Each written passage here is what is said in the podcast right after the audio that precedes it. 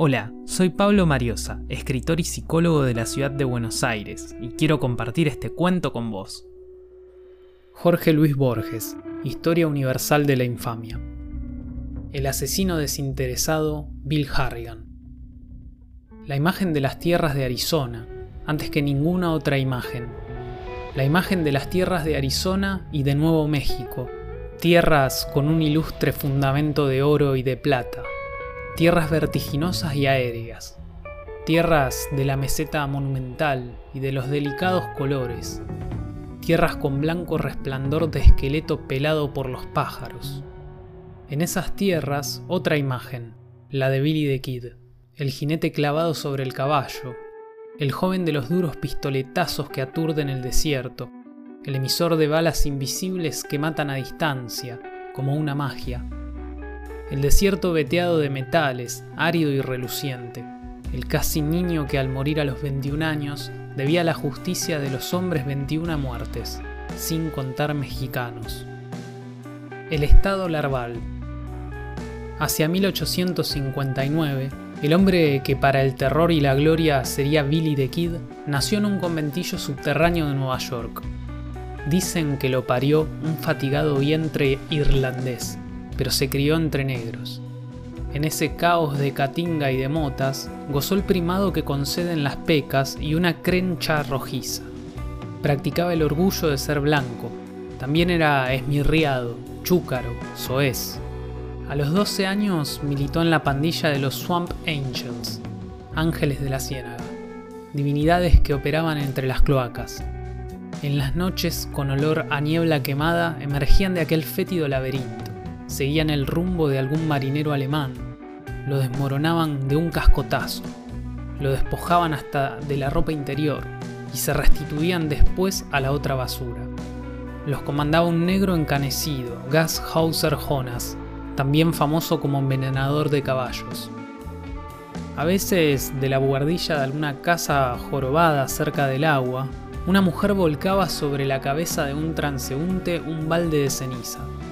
El hombre se agitaba y se ahogaba. Enseguida los ángeles de la ciénaga pululaban sobre él, lo arrebataban por la boca de un sótano y lo saqueaban. Tales fueron los años de aprendizaje de Bill Harrigan, el futuro Billy the Kid. No desdeñaba las ficciones teatrales, le gustaba asistir, acaso sin ningún presentimiento de que eran símbolos y letras de su destino, a los melodramas de cowboys. Go West. Si los populosos teatros del Bowery, cuyos concurrentes vociferaban alcen el trapo a la menor impuntualidad del telón, abundaban en esos melodramas de jinete y balazo, la facilísima razón es que América sufría entonces la atracción del oeste. Detrás de los ponientes estaba el oro de Nevada y de California. Detrás de los ponientes estaba el hacha demoledora de cedros, la enorme cara babilónica del bisonte, el sombrero de copa y el numeroso lecho de Brigham Young, las ceremonias y la ira del hombre rojo, el aire despejado de los desiertos, la desaforada pradera, la tierra fundamental cuya cercanía apresura el latir de los corazones como la cercanía del mar. El oeste llamaba. Un continuo rumor acompasado pobló esos años, el de millares de hombres americanos ocupando el oeste, en esa progresión, hacia 1872, estaba el siempre aculebrado Bill Harrigan, huyendo de una celda rectangular. Demolición de un mexicano. La historia, que a semejanza de cierto director cinematográfico procede por imágenes discontinuas, propone ahora la de una arriesgada taberna, que está en el todopoderoso desierto igual que en alta mar.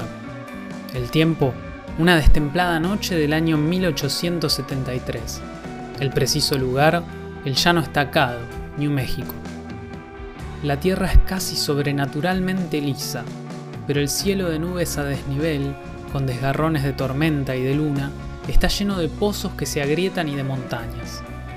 En la tierra hay el cráneo de una vaca, ladridos y ojos de coyote en la sombra, finos caballos y la luz alargada de la taberna.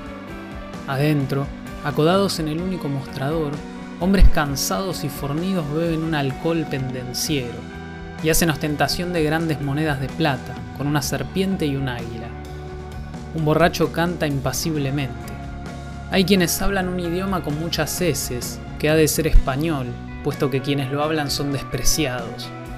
Bill Harrigan, rojiza rata de conventillo, es de los bebedores. Ha concluido un par de aguardientes y piensa pedir otro más, acaso porque no le queda un centavo. Lo anonadan los hombres de aquel desierto, los ve tremendos, tempestuosos, felices, odiosamente sabios en el manejo de haciendas y marrona y de altos caballos.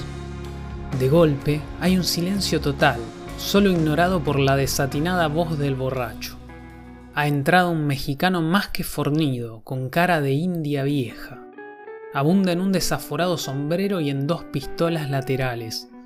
En duro inglés desea las buenas noches a todos los gringos hijos de perra que están bebiendo. Nadie recoge el desafío. Bill pregunta quién es, y le susurran temerosamente que el Dago, el Diego, es Belisario Villagrán, de Chihuahua. Una detonación retumba enseguida. Parapetado por aquel cordón de hombres altos, Bill ha disparado sobre el intruso.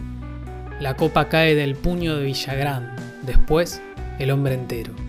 El hombre no precisa otra bala, sin dignarse a mirar al muerto lujoso, Bill reanuda la plática. ¿De veras? dice. Pues yo soy Bill Harrigan de New York. El borracho sigue cantando, insignificante. Ya se adivina la apoteosis. Bill concede apretones de manos y acepta adulaciones, hurras y whiskies. Alguien observa que no hay marcas en su revólver. Billy the Kid se queda con la navaja de ese alguien, pero dice que no vale la pena anotar mexicanos. Ello acaso no basta. Bill, esa noche, tiende su frazada junto al cadáver y duerme hasta la aurora, ostentosamente. Muertes porque sí. De esa feliz detonación, a los 14 años de edad, nació Billy the Kid el héroe y murió el furtivo Bill Harrigan. El muchachuelo de la cloaca y del cascotazo ascendió a hombre de frontera. Se hizo jinete, Aprendió a estribar derecho sobre el caballo a la manera de Wyoming o Texas, no con el cuerpo echado hacia atrás a la manera de Oregón y de California. Nunca se pareció del todo a su leyenda, pero se fue acercando. Algo del compadrito de Nueva York perduró en el cowboy. Puso en los mexicanos el odio que antes le inspiraban los negros, pero las últimas palabras que dijo fueron, malas, palabras en español Aprendió el arte vagabundo de los troperos. Aprendió el otro, más difícil, de mandar hombres. Ambos lo ayudaron a ser un buen ladrón de hacienda. A veces las guitarras y los burdeles de México lo arrastraban. Con la lucidez atroz del insomnio, organizaba populosas orgías que duraban cuatro días y cuatro noches. Al fin, asqueado, pagaba la cuenta a balazos. Mientras el dedo del gatillo no le falló, fue el hombre más temido y quizá más nadie y más solo de esa frontera. Garrett, su amigo, el sheriff que después lo mató, le dijo una vez, yo he ejercitado mucho la puntería matando búfalos. Yo la he ejercitado más matando hombres, replicó suavemente. Los pormenores son irrecuperables, pero sabemos que debió hasta 21 muertes, sin contar mexicanos. Durante siete arriesgadísimos años practicó ese lujo, el coraje. La noche del 25 de julio de 1880, Billy the Kid atravesó al galope de su overo la calle principal, o única, de Fort Sumner. El calor apretaba y no habían encendido las lámparas.